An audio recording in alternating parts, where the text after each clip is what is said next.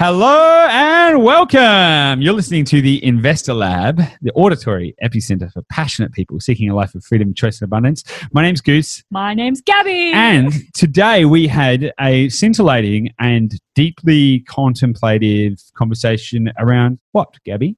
vacancy rates. Yeah, so we spoke. Yeah. yeah, we spoke vac- vacancy rates. Yeah, Vacancy rates. Vacancy rates, yeah. So we spoke about vacancy rates, the misunderstood metric. Yes. We also we also went extremely tangential into um, uh, mythological uh, towns with gold mines, bi- buyer psychology, um, how vacancy rates are an indicator for future growth, Mhm. uh, how to navigate changing rates as a uh, changing vacancy rates as an investor, um, the unusual impact of coronavirus on vacancy rates, Yeah.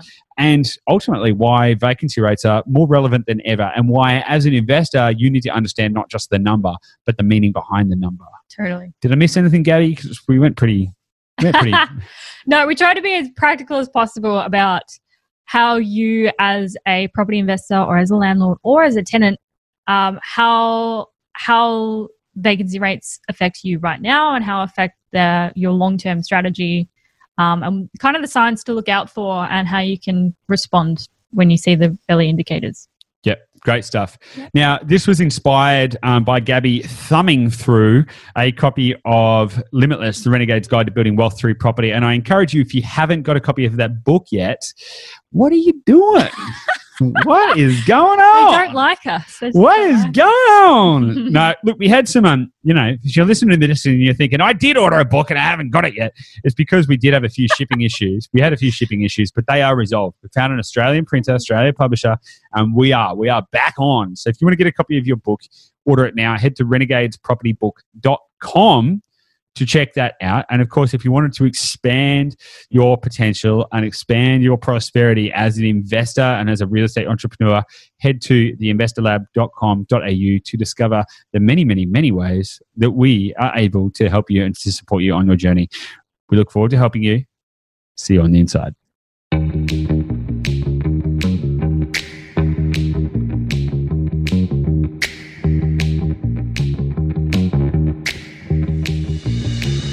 Hello, Gabby. Hello, Glenn. How are you today? what the heck? Hang on. Whoa, whoa, whoa. Take a little step back there. I just got Glenn. You what, got the, Glenn. what the hell's going on? I know. The Sunday. It's the Sunday. Brings So- out the Glen, apparently. Crikey.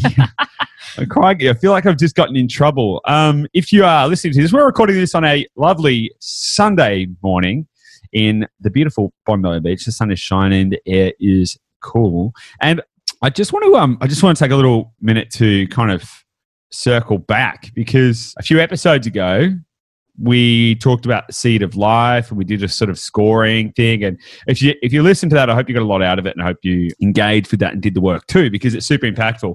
What we unpacked in that episode was that long story short i was my my the health component of my seed of life was was lacking.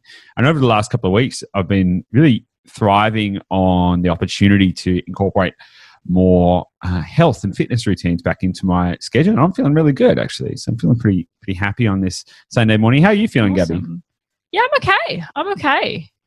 It's uh it, it is funny when you do those kind of exercises and you really own where you're letting yourself down a little bit. So, you know, I'm the same. Health health I think health is affecting everyone at the moment. I think everyone considering the state of the world, everyone's a bit um a bit easier on themselves because there's a lot happening and it's hard to um it's hard to commit to health habits and get yourself out of the house every day and go for a run or you know do your yoga or everything because no because no one's watching you really.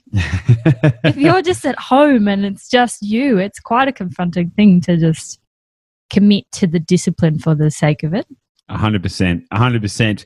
So one of the one of the things though that can contribute to health both mentally as well as physically, and also contribute to the intellectual capacity of people is reading. And yes um, what we want to touch on today. Well, you tell Gabby. Why don't you why don't you take the reins on this? You were flicking through. You tell me tell me how we got to this.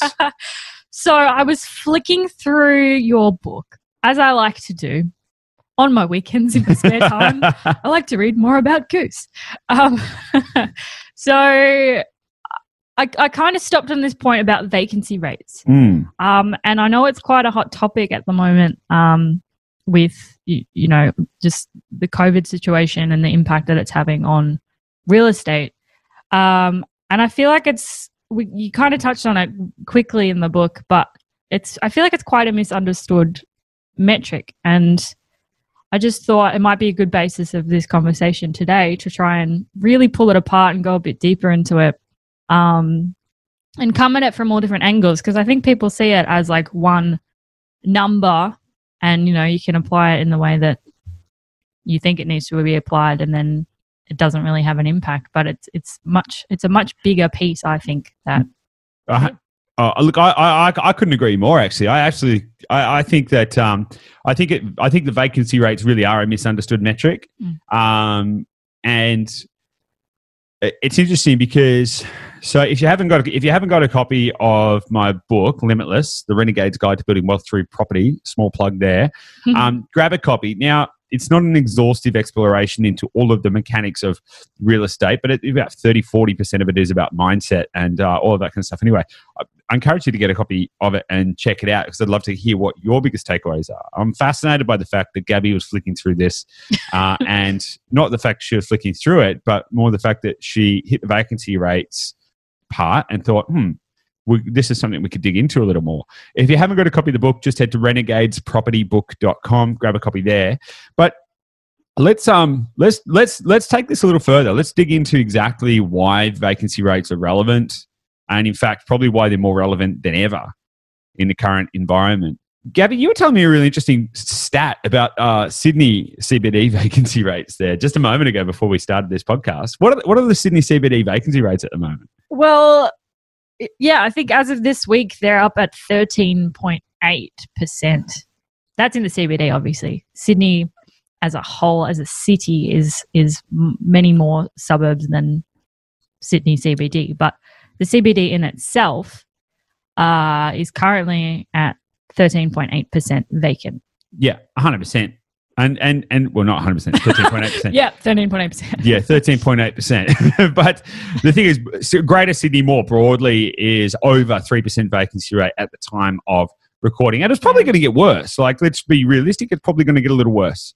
Why, why do you think that? Why do I think that? So, um, there, there's a few few key factors around vacancy rate. So, let's quickly go into what they are so that people can understand the conversation, Yes. and then also, then we'll talk about why they move, how they move, and why they're super important. How does that sound? That's a bit of a framework. yeah. Okay, so vacancy rates are are and the indication point, or they're the metric that tells you the amount of vacant properties in a given area. Okay, so for example, and this is on a rental basis. Okay, not on a not on a um, selling basis or an ownership basis. Yep.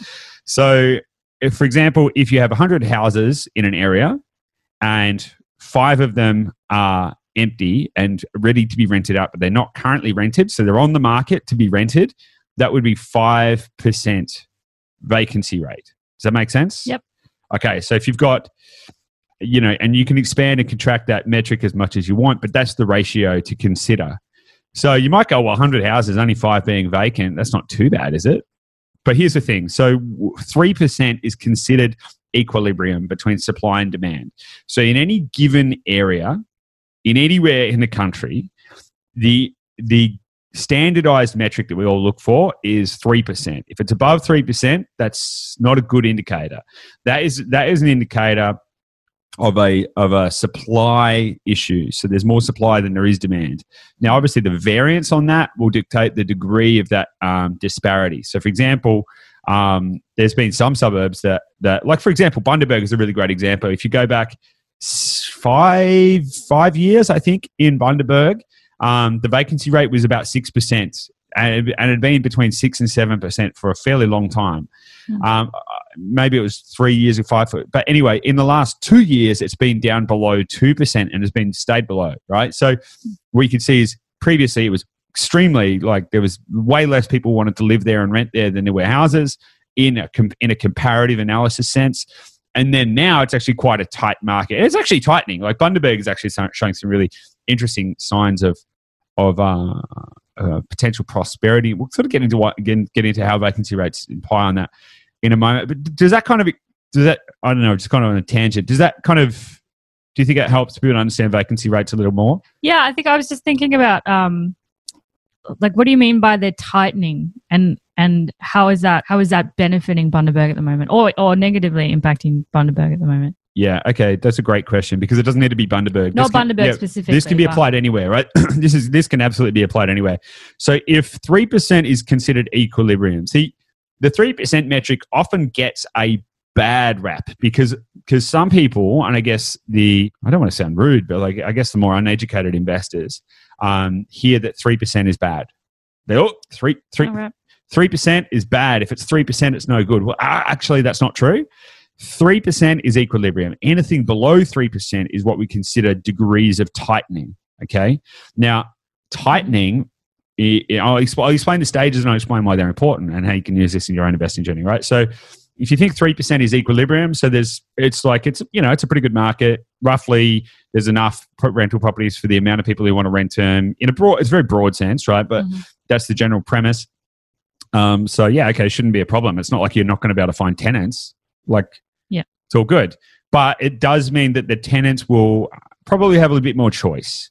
They're not going to be desperate. They're going to be like, okay, cool, maybe I can look at a different house. Yeah, There's going to be a little bit more opportunity. So what that decreases is your ability to um, be extreme in your vetting process, if that makes sense. Yeah. All right. So you, you- there's going to be a bit more of a balance in the negotiation. It's like two sides of the party coming to the table in a negotiation. If there is even um, dis- even distribution of power, then either side could take it or leave it, and they'll just be like, "Well, yeah, is this what I It's a want?" healthy economy. Well, yeah, Yeah. it is right. In yeah. It is in that sense, from a tenant versus versus a, a landlord perspective. It's it's everyone's kind of even on the table. It's like, do I want this or do I not want this? What have you got to offer, and is it suited for me? Yep. That's like three percent. So think about it like that. Now, taking that down a, a degree to two percent, two percent is considered extremely tight. So what that means is that there are obviously less properties on the market available to tenants or vice versa. There's the same amount of properties but there's more people that want them right? So it's mm-hmm. it's about it's about the balance of the equation. So to that degree you know you're as a as a as a landlord or as a, a property investor as a property owner you're going to have more opportunity to be a little more discerning about who you want and are they mm-hmm. good enough tenants and all of that kind of stuff. And again taking a step back 3% is good 3% is good. Like 3% anything less than 3% is good. Yep. Okay so so let's not let's not get caught up in like is it 2 is it 3 or these are all good things now 2% is considered to be extremely tight I, I mean it. It's it's extremely tight. One percent is considered to be crisis levels. Hmm. So one percent is where there is a rental crisis, where the demand is extremely outstripping the supply of rental property availability, and it's actually a problem. There's actually social cohesion issues to a certain degree. Mm. So when we see um, when we see media reports uh, about the rental crisis and all of this kind of stuff, it's real. Like it, it, it, it like it, it, it, this is the this is the scenarios that you find yourself in where you have a tendency, uh, like a, an open home for for a rental inspection, and you have thirty or forty people, and they're all like fighting it out, and they're like, "I've got my got my application ready, and I'm ready to go, and I'm the best candidate, and I've got ninety two references, and I've got a I'm a doctor in five five five areas, and like, look at me, pick me, pick me." Right? This is like when you get to one percent. Obviously, I'm exaggerating that a little bit, but one percent is considered to be crisis levels. Anything below one percent is, or even more crisis levels, right? Mm. So you get that. Yeah. So I'm just I'm drawing the correlation between you know if you're a property investor and you understand buyers and sellers markets. Yep. So when there's a increase in the vacancy rate, it becomes basically a renters market, right? Because the renters Yep. have more choice. As we're seeing now, is there's the opposite of what you just explained. It's not there's not so much competition of people fighting for the limited amount of rentals that are available and trying to compete with each other and prove their worth, which in that case it's more of a a property owner's market. It's the landlord's market, Mm-hmm. which would be the same as a seller's market. Yep. Whereas that's when vacancy rates are low. Whereas currently now vacancy rates are through the roof. So the tenants are more in power. It's more of a renter's market. They've got more choice. They've got more flexibility. There's way more supply on the market that they have to choose from. And then obviously that brings down rental prices as well, right? It does. It does. I, I think a couple of things you just said there. So vacancy rates are not through the roof. They are in some areas. Actually, let me take a little step back. They actually are in some areas, and it's Mhm. not good. Now, the reason some areas are significantly impacted by vacancy rates at the moment uh, is a, an unusual causation, and that's because due to the coronavirus, which is you know impacting everyone in a variety of different ways, um, we've got decreased tourism, which means that Airbnbs are no longer viable. Yes, the, Air, the whole Airbnb market is, has has has crashed, right? And and the whole back end has fallen out of it, and and and it's, it's very challenging. So what a lot of Airbnb owners are doing are putting their properties very quickly. They're slamming them back onto the onto the long term rental market. And what that is causing is that is causing an increase in supply in rental markets, and that is tipping the scale of the, the supply demand equation in Mhm. those areas. So typically, that's going to be areas more impacted by tourism. Yeah. Okay. So you are seeing some areas where the vacancy rate has gone up significantly. Like I'm talking, I'm talking multiple percentage points over the course of a couple of months. It's pretty gnarly. That actually also has an impact on on um, values, property values as well, which is really interesting. So some areas that have been impacted to that degree from a valuation perspective, and again, val- values values are only really um, discovered when you when you transact. Okay, so what this is looking at is uh, valuation impact as opposed to as opposed to like what the median market change in selling prices has been. But for example, somewhere somewhere like um, Tugun in the Gold Coast is significantly impacted. There's been a lot of, and I'm just using that as one microcosm example. There has been a significant amount of Airbnb properties come back onto the market in that area. That's that's um, increased the rental supply. Um, that has decreased the property value comparison because it's easier for people to rent. There's less demand for for people to buy. People have got more options, and for investors, it's driving down the capitalization of their asset. Does that make sense? Yeah, I was just thinking through how how the vacancy rates changes at the moment are actually like when you say it's affecting the valuation, what do you mean by that? That's a good question. So, in any uh, in any environment, uh, the whole any market, I don't care whether you're dealing in diamonds, gold, grass clippings, properties, um, stock shares. It doesn't really matter. But there's always a supply and a demand uh, aspect to to to any value point. Yep. Any value point. I mean, I could have I could have the nicest nicest coffee cup in the world, right? I could have I could have crafted the most beautiful and amazing coffee cup, I think. But if no one wants it, it's literally not worth anything, Hmm, Yep. right? Yep. So we're going to get into supply and demand economics here, I think. So It's good. It's good. there's there's kind of a few different ways to look at it. If you have less supply and more demand, then the value increases. If you have more supply and less demand, then the value decreases. It's Yep. a very simple premise. But what people make the mistake of as well in this is uh, is thinking that it's purely based on numbers. Like if there are 100 properties in the area, if there are or if there are X amount of properties and X amount of people, therefore property prices go up or property prices go down or whatever. But that's not the case at all. Like that's that is that is one piece of the supply and demand equation, but the demand equation is actually driven by a whole suite of other factors. And this is this is this is uh, I'll loop this back into vacancy rates in a moment, but let's just go there because the the demand factor is not indicated by the number of people. Now, a lot of people talk about um, oh, oh there's no in, international migration, right? So there's there's no net migration, international migration, Mhm. and, so therefore the property market is going to crash. Well, that's not necessarily a true factor, okay? Because he- when you think about property prices as opposed to property vacancy rates, they're two different things. Property prices are driven by the buying and selling of properties, and vacancy rates are driven by the revenue generation capacity of an investment property. Okay, so vacancy rates are specifically related to tenancies, right? Property prices are specifically related to transactions, but these two things are intertwined. Now, if you think about, let's just talk about demand for a moment, because demand can change without net population differentiation, which is a very interesting concept because everyone thinks that more population, more people to, for the same amount of houses instantly means more more higher values, which is kind of true. But also, you the inverse then would be true, and like less people would be uh, less property price growth, Hmm. and the same amount of people would be static property price price growth. Right, that would be uh, your three metrics if if it was just based on the number of people. But if you were to just take a, a hypothetical scenario, right, and you were to take, let's just take, let's just make up, a, um, we're, we're going to a fictional territory here, right? but let's just say there was a town in regional New South Wales, and for the last, and there was like a, a, a thousand people, live, or 10,000 people, whatever, lived in the town, right?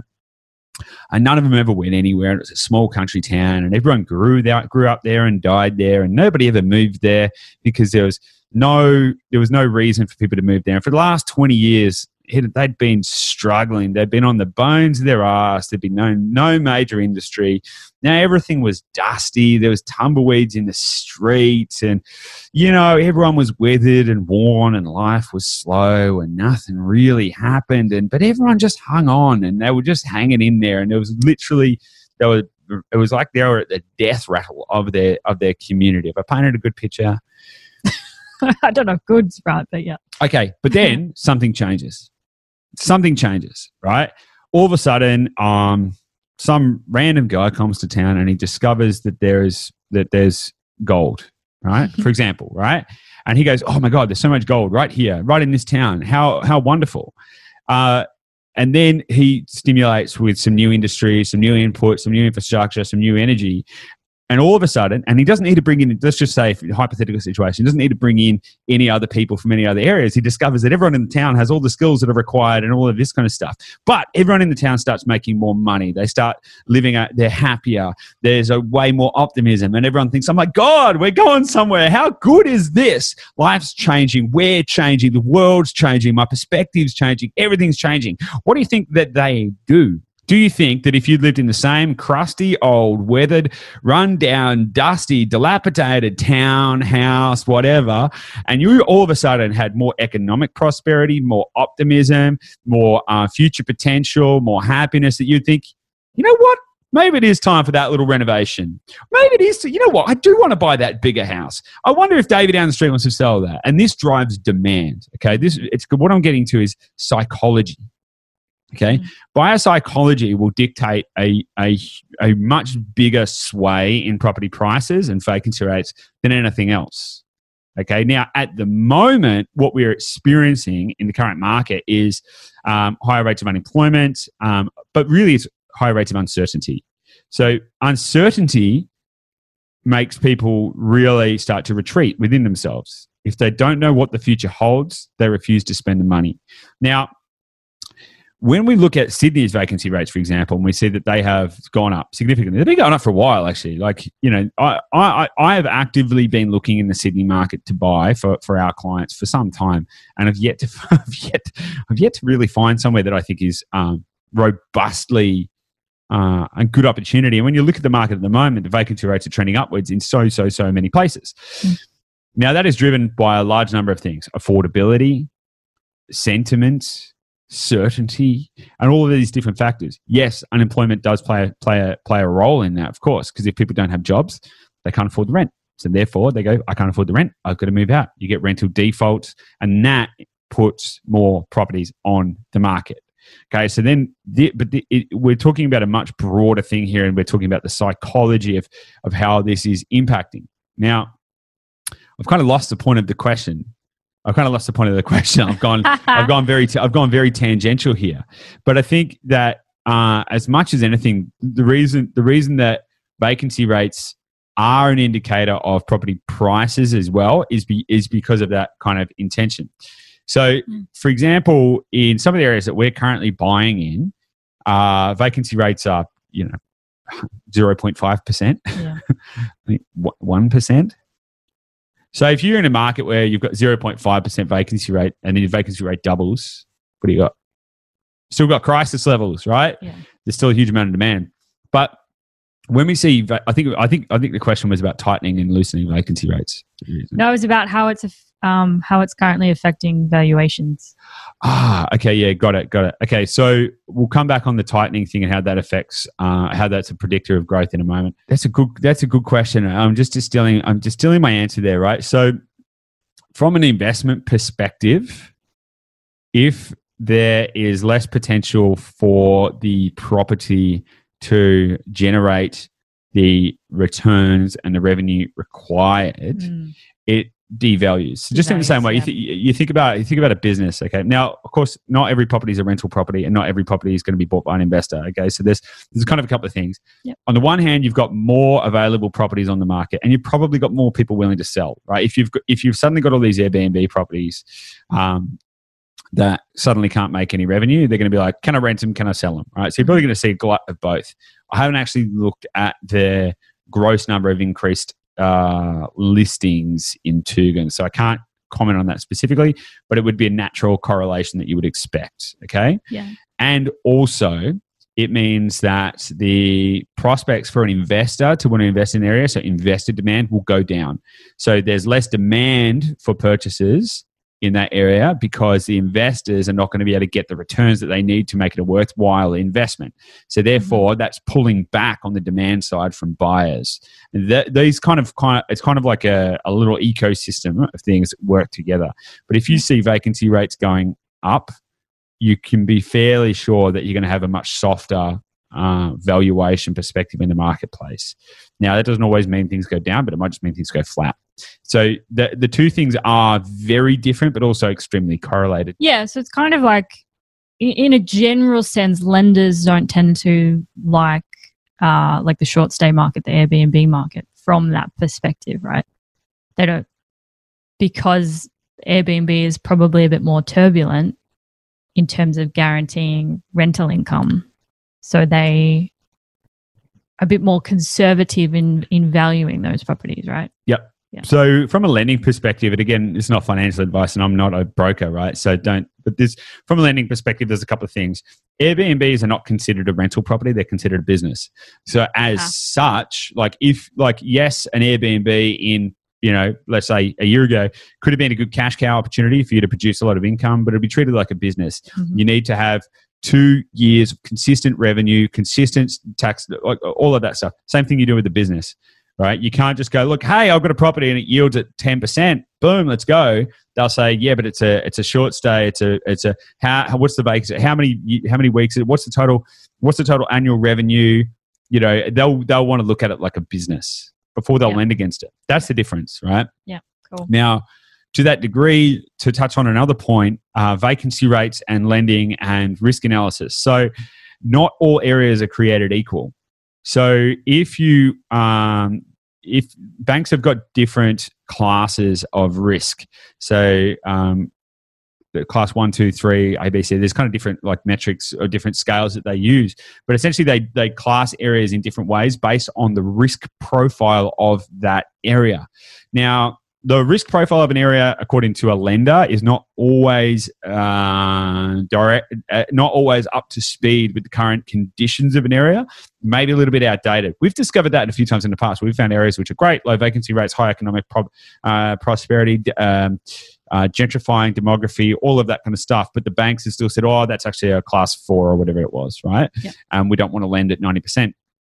Okay, so that, that's cool, but you do get these kind of things, which is why uh, which is why if you're buying in a regional area. So, and region when we talk about regionals, when we talk about investing, and we're talking about major regional cities, right? We're talking about areas like Bendigo, Ballarat, Albury, Wodonga. You know, like major regional cities, which is massively different to a small country town, right? Massively different from a lending perspective as well. So from a risk perspective, banks always hedge against risk. Just in the same way that vacancy rates are going to like they're going to be like, well, if vacancy rates going up, property prices might go down. We're going to value it differently. We're to, we're not going to secure a higher amount against it because there's too much risk.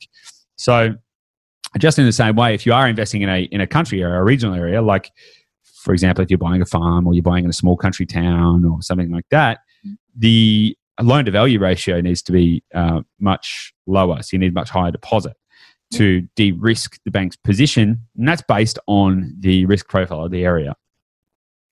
Awesome.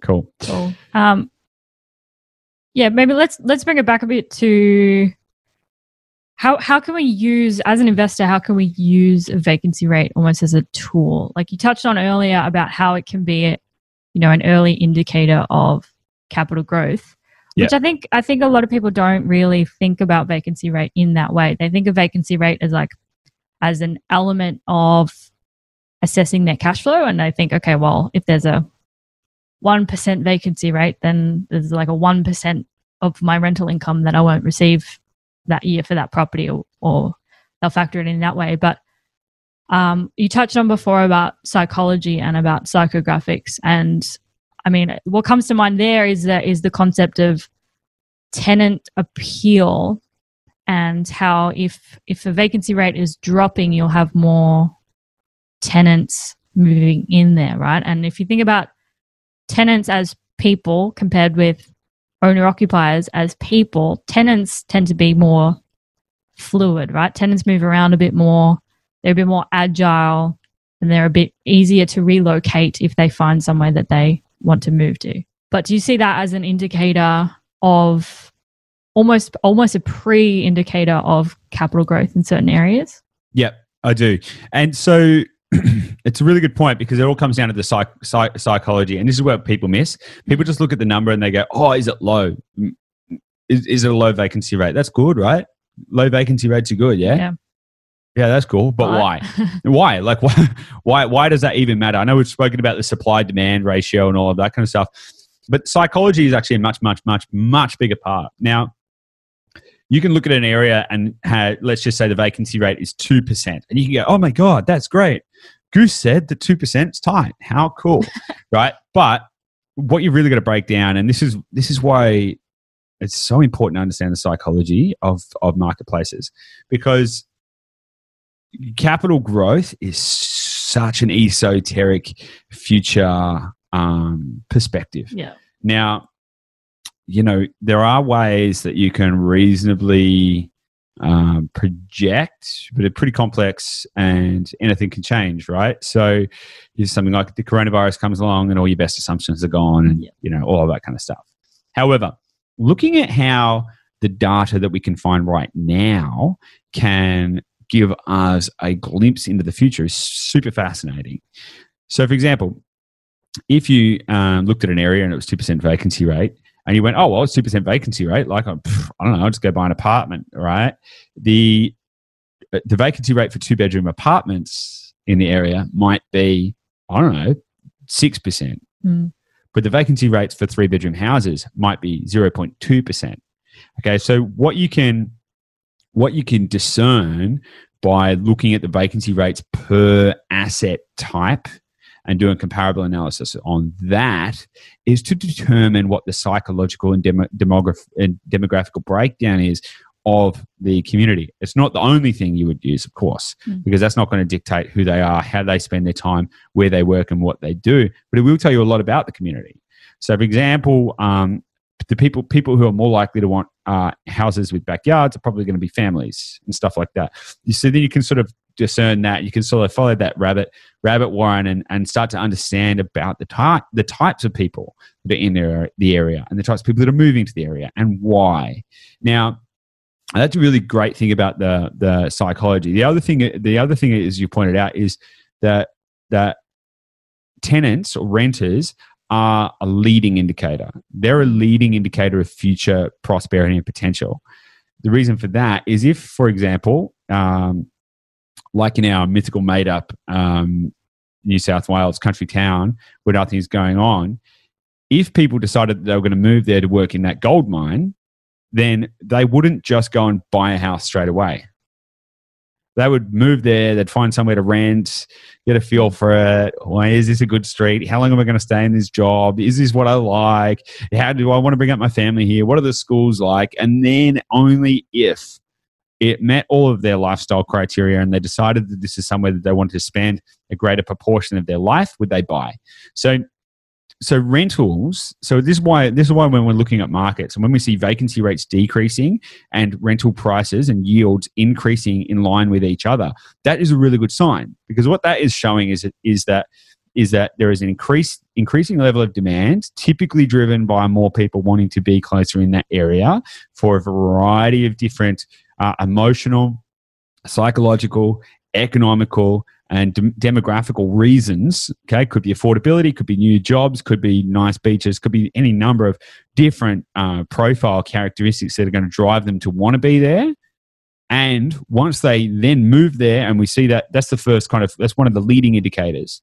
Once we see that, then if they enjoy the place, that's kind of leading indicator. Then in about six months' time, typically in about six months' time, you start to see a change in housing prices. That's that's just a really interesting thing. Is is that the average timeline, and when you look at these at, a, at an aggregated average perspective, the average timeline for that process is about six months. It could be longer, could be 12 months. But if, if you think about it if we if we were to or you know if the listener was to go i've started like let's just say i live in sydney now and i just got offered a job in brisbane. Mm-hmm. and it's a great job. All, all right let's move the family up there. All right what are you going to do? Are you going to take on a 12 month lease? Maybe. You might also take on a six month lease okay because you're like look let's give it a crack. If it's no good maybe we'll come back. I don't know. Mm-hmm. or whatever you work it out. So it, it's going to be between six and 12 months. But if you go and take a six month lease and you go, okay, this is good, this will give us an opportunity to get our feet on the ground and find a place to buy, you know, and this is this is the kind of perspective of why vacancy rates can be a leading indicator of uh, future growth potential. The, the thing that you've got to be very, very, very, very, very careful about though is supply risk. Because what can look ostensibly like a great and tightening uh, growth potential market can be completely decimated if um, in amongst all of that, there is a 200 apartment apartment block about to open open its doors right and all of a sudden that can mm. flood that can flood the supply side of the market and that'll bring that whole equation back to equilibrium and so this is the kind of thing this is where this is where the supply side comes into the demand side cool yeah okay so let's let's let's touch on that a little bit about so say say vacancy rates trending down, right? Yep. It's tightening, tightening, tightening. What are some indicators you would look for that would indicate that it's going to loosen up a bit? The supply is about to increase or it's about to come back to equilibrium. Mm. Like you mentioned just then, like like residential development. Like yep. you see a lot of new developers coming in, whether they're like apartment buildings or they're new like land developments or Yep the, honestly, the easiest way to do that, and the only real way um, that I know how to do that, is to look at the building approval rates. Mm. And you'll find that kind of information by digging into um, council planning departments and stuff. It's pretty dry uh, administrative work, but it kind of does really give you a really good picture of what's going on. So, for example, there are you may you may find a house that's super cheap and really high yield, and you know the suburb vacancy rate and this is really we're getting into into microburbia territory here the suburb vacancy rate might be let's just say 2% right mm-hmm. say oh so suburb vacancy rate is 2% oh that's good uh, and i found this house and it's like 30% cheaper than every other house in the suburb but it's on the back let's just say it's on the back side of the suburb. Let's just say the front side of the suburb is right up against a train line and it's close and there's the shops and there's a supermarket and maybe a cinema and all of that kind of stuff and it's connected to the capital city right in some way in some meaningful way and maybe it's an outer ring suburb. And on the back side and on the back side of that same suburb is paddocks fields. Mm-hmm. Now what you've got to sincerely and significantly look at is what is the future plan for that land how long will that stay farmland is that even still farmland? Have they has has a developer bought it? How many lots are going to be coming online? In what time frame? And this is one of the reasons that I see a lot of areas where people rush to, and I'm like, I'm, there's no way that we'd be going there with our clients because when you look at where an area is, and I'll use for example Strathpine, right? So Strathpine, Moreton Bay region. Don't get me wrong, if you bought there four years ago, you probably did pretty well, and you probably will do pretty well. But the problem is when you look at the Moreton Bay region, and then you look at the point of greatest utility being Brisbane, and then you look at the area in between, there is a huge tract of greenfield land. Now, the majority of that land has already been bought up by companies such as Stockland and other developers, and they're going to be releasing thousands of new houses onto the market. Now, what that will do is that that will increase the supply side of the equation. Okay. And assuming that the demand side stays the same lifestyle, economic opportunity, psychology, prosperity, uh, affordability, all of that kind of stuff it will stunt growth. Okay. Mm. Now, conversely, if you were to um, invest in an area where you are let's say the let's say the the main access point and the main opportunity uh, for convenience life because life, lifestyle is one of the biggest factors lifestyle and psychology are one of the biggest factors in um, the value proposition of any property. And that can be seen in many many many ways.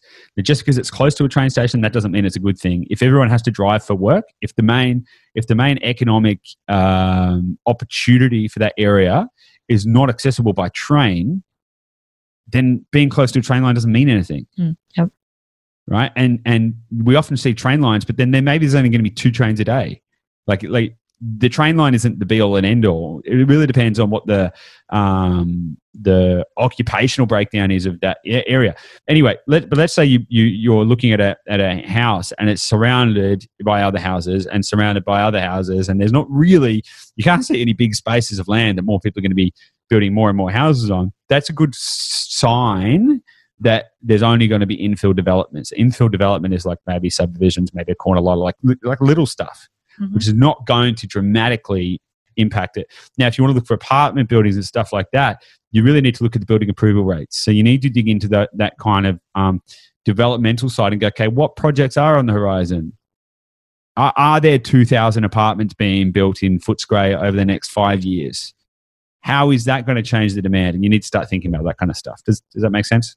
Who's responsible for managing the vacancy rate?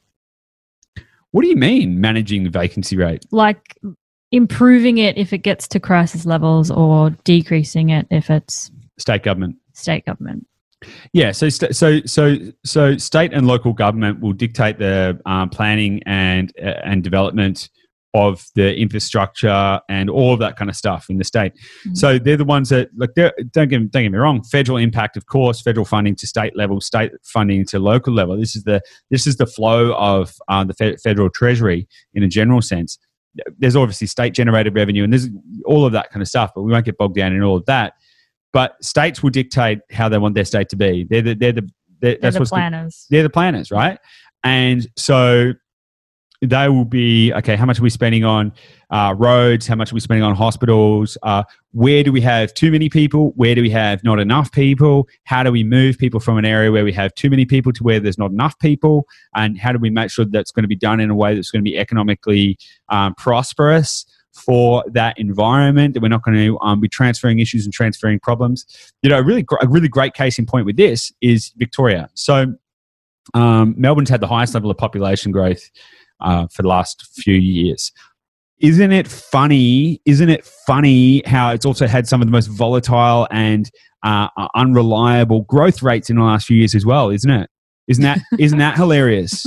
Isn't isn't that funny how it's had the had the highest population growth and in a lot of cases property prices have been going down? Isn't that unique? Mm. Well, that's a really great indication about how population growth doesn't mean shit when it comes to property prices.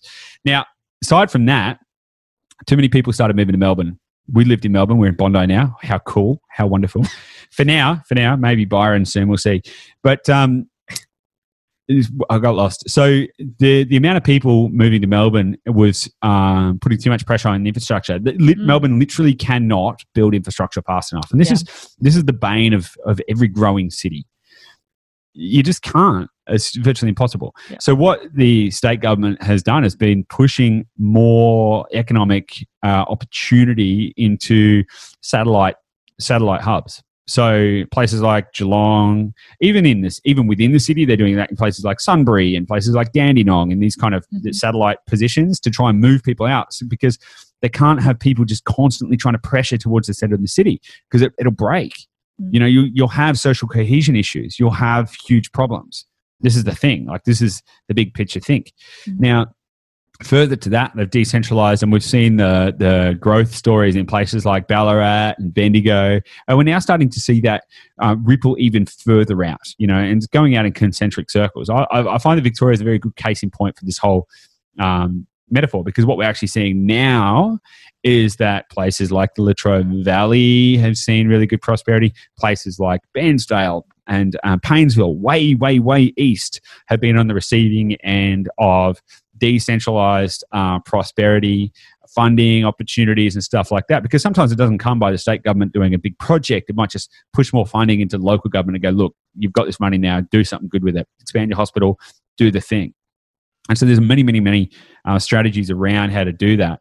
Uh, we, are seeing that in places like Albury, Albury Wodonga and heaps of other good stuff. So that's kind of that's where the control factor comes from, and that comes mm-hmm. down to uh, the the the overarching planning and economic development plan, which is really interesting because if you want to look at an area like I don't know Ipswich, right, for example, you can you can go on the council website and you can look look up the economic development plan. Yeah. Yep. Now we all know plan, they're a fun read. Plans without action, yeah. Plans without action are just toilet paper, right?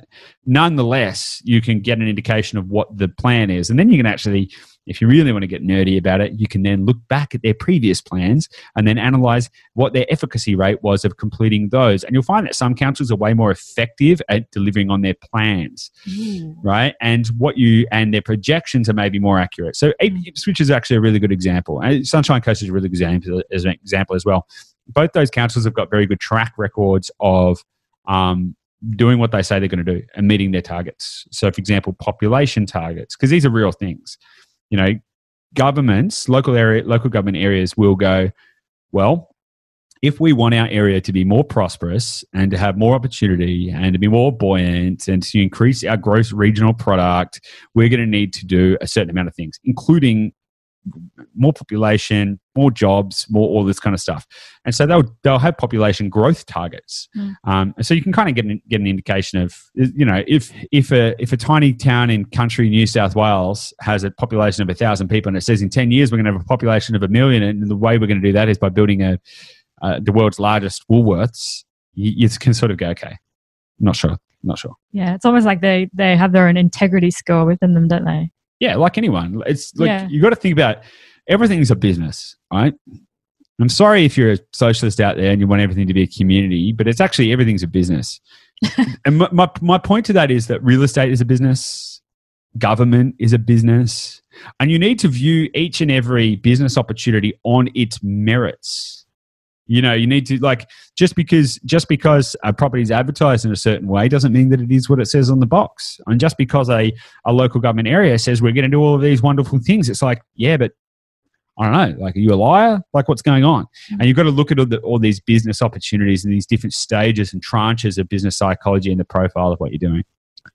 Yeah. And I think the in- interesting part of that as well is how, like, the integrity of any any level of government it actually has a massive influence on the economy of that government because because if you if you feel confident and you feel like you've got a trustworthy leader you feel more confident in spending your money in that economy right?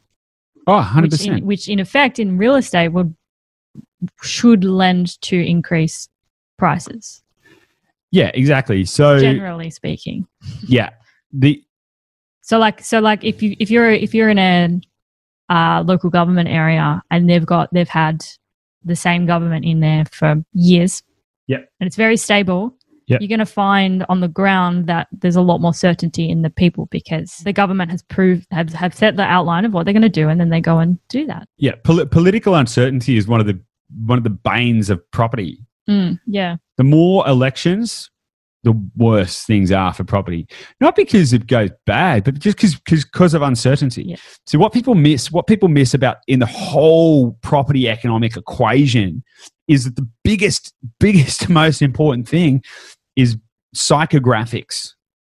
How do people feel? What do they want to do?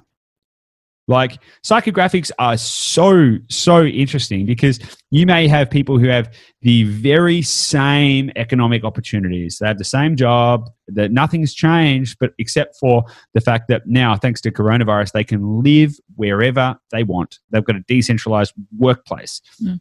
And so rather than saying, oh, I need to live within um, an hour's commute of the Sydney CBD, they're now free. They're now free to live where they want. And all of a sudden, they might go, well, you know what? I want to move to Yamba.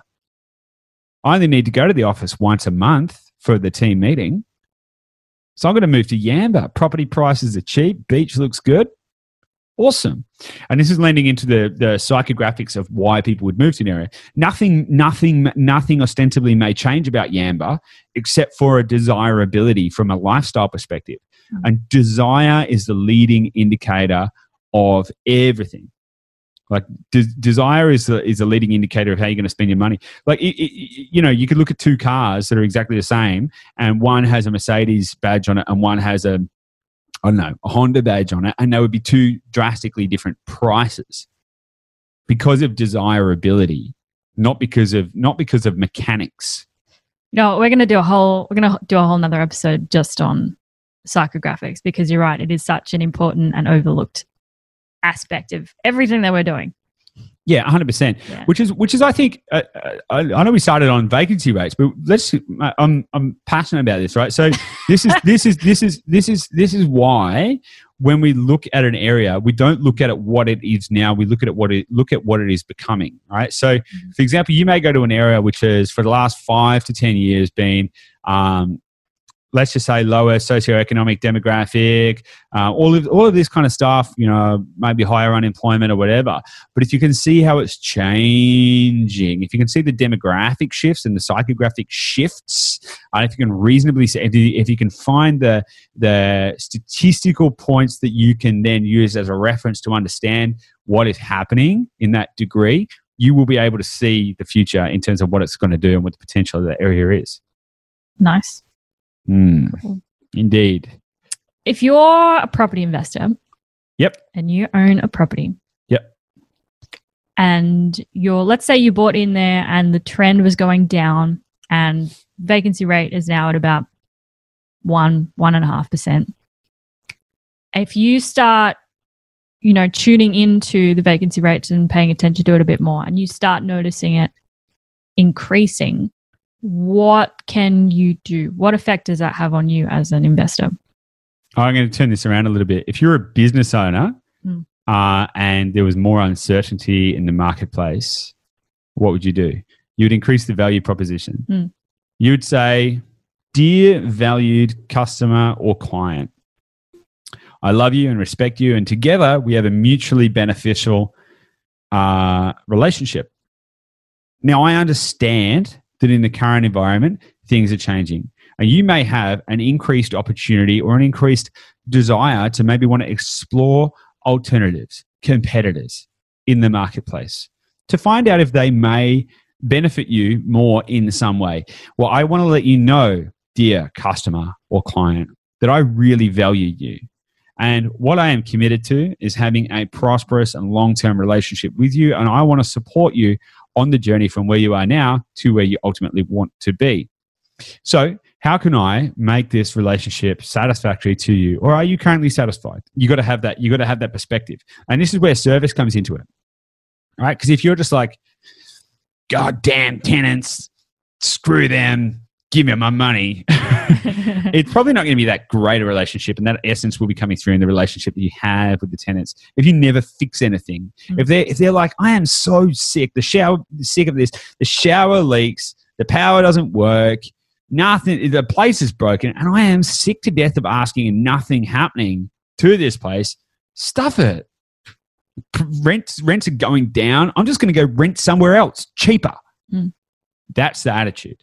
And that's the same attitude that somebody would have within a business. If they're like, I can't believe I pay this much money and I get such a crappy service. You know, it used to be there was nobody else to go to, but now there are loads more other people I can go to. Screw you. I'm out. I'm going to take my chances somewhere else, right?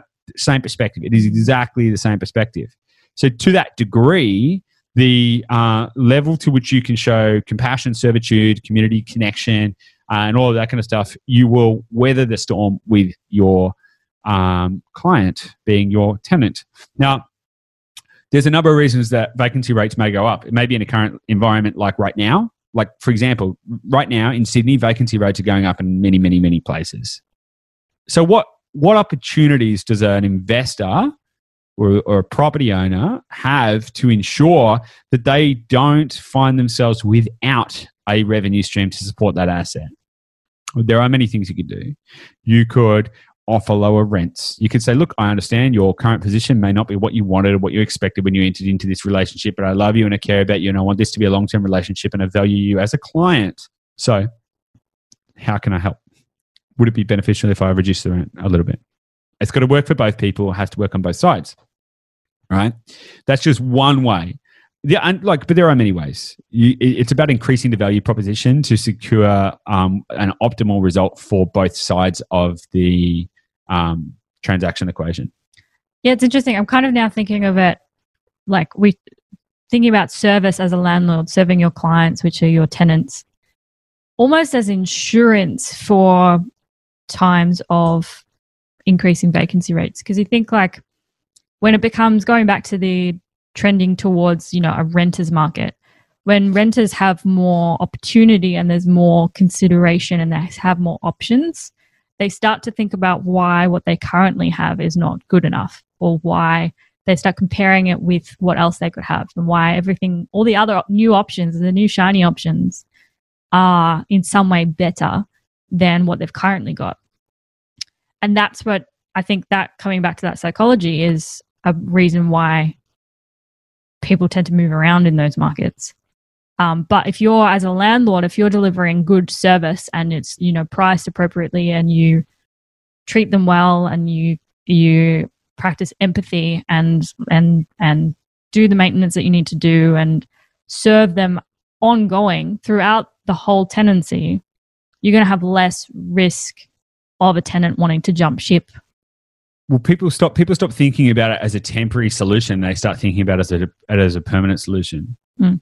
If the value proposition is correct, people don't want to move. Like tenants don't like moving. Yeah. The, the cost of moving is extremely high. People don't want to move. People don't like. Some people want to move around. I enjoy moving around because I like change, right? But in general sense, people don't like moving. They want a home. So if the value proposition is correct, why would they want to? Why why would they want to try and create a new home? Yeah. You know, people, cre- humans are creatures of habit. They may have a routine. I like going to that cafe. I've got a gym around the corner. I made a new friend. You know what? They don't want to have to change. People want that kind of environment. So the only reason that people would change is if the value proposition has changed for them. The value proposition may have nothing to do with the the the, the landlord or the property owner, right? The value proposition may have changed for the tenant. They may be like, well, when I entered into this, I was on 100 grand a year and I just got a new job and I'm earning 250 grand a year. And now I want to go to some pimping penthouse apartment or I'm mm-hmm. going to go buy my own house or whatever that may be. Yep. but that, you know, and that's, that's normal. That's all good. That's all good. But in a, in a broader sense, you need to approach it from how am I, how am I providing the right service to attract the right people? And and I think that this will this will show up in a multitude of ways. It'll show up in maintenance, care, consideration, all of that stuff. But the more that you can turn it into a home and not a not a not just a transaction, the because you got to ask yourself like what what do you want more out of your rental property? Do you want to be able to jack up the rents every six to twelve months? Cause just cause you can because you can get more money. Yeah, or would you rather have a tenant in there that when you purchase the property, um, you got tenants in there at the um, at the rental rate that was satisfactory to your needs, would liquidate your portfolio. So we're talking cash flow positive, all of that kind of stuff. They're happy, you're happy. Wouldn't you rather have the same tenants for 10 years? Totally. Yeah, you see that list that's listed as a benefit on so many listings. It's always long-term tenant is listed as one of the selling points of property because you do want that consistency. Yeah, 100%. You want the reliability as much as you can. Yeah. And if yeah. you think about it like a business again, you know, what do you, if you run a business, what do you want more in a business? Do you want custom, repeat customers who come back to you regularly, who already know you, like you, trust you, value your product, and want to do more business with you consistently and become habituated? I find a barber. I'm going to barber this morning I go to the one barber. I don't shop around barbers. I don't go to different barbers. I don't even go to different barbers. I don't even go to different barbers at that barber. I have a barber. His name's Theo. He's very nice. And I go to that barber in that barber shop. Why? Because he cut my hair good once. and I went, ah, he cut my hair good. Done. Decision made. Yep. Cool. Yep. I'm going back there. Yeah. And I'll keep going back there. I won't book in with anybody. In fact, Yeah. I tried booking in with someone else once, right? And I was like, I, I didn't like that. I didn't like it. I didn't no. like that. It's like, where's Theo? Come back, Theo. And so now I'm like, okay, I know what I'm going to do. And this is the kind of relationship that you can generate as a business owner if you Yeah. approach it in the right way. Because there's nothing more, there is nothing more damaging to a business than trying to uh, create new clients or customers consistently because no one wants to stay with you Mm. that is the that is that is the lowest level of economic strength in any kind of business structure. Same thing goes for property because property is a business, right? So Yeah. the thing is, if you can create an environment where people want to stay, you're attentive to their needs, you listen to their hopes, dreams, desires, concerns, needs, fears, and wants, and serve them, then they'll stay. Yeah, it's interesting.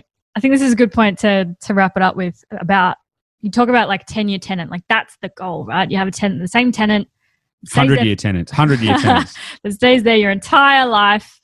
Um, and they're happy for you to increase the rent as- as is necessary. And then they're not fussed. They're totally stoked. They're like, I just love where I live. Just let me live here. I'll pay whatever. Just let me stay here. But I think coming back to vacancy rates about um, a lot of people, particularly at the moment, people that are buying now, raising questions about am I going to have difficulty finding a tenant right now? Should I invest right now because I might have difficulty finding a tenant? But if you think about that as the 10 year tenancy type of thing, we're reminded that, that we're doing this for the long term. Property investing is a long term game. And vacancy rates, in one respect, is just a piece of that.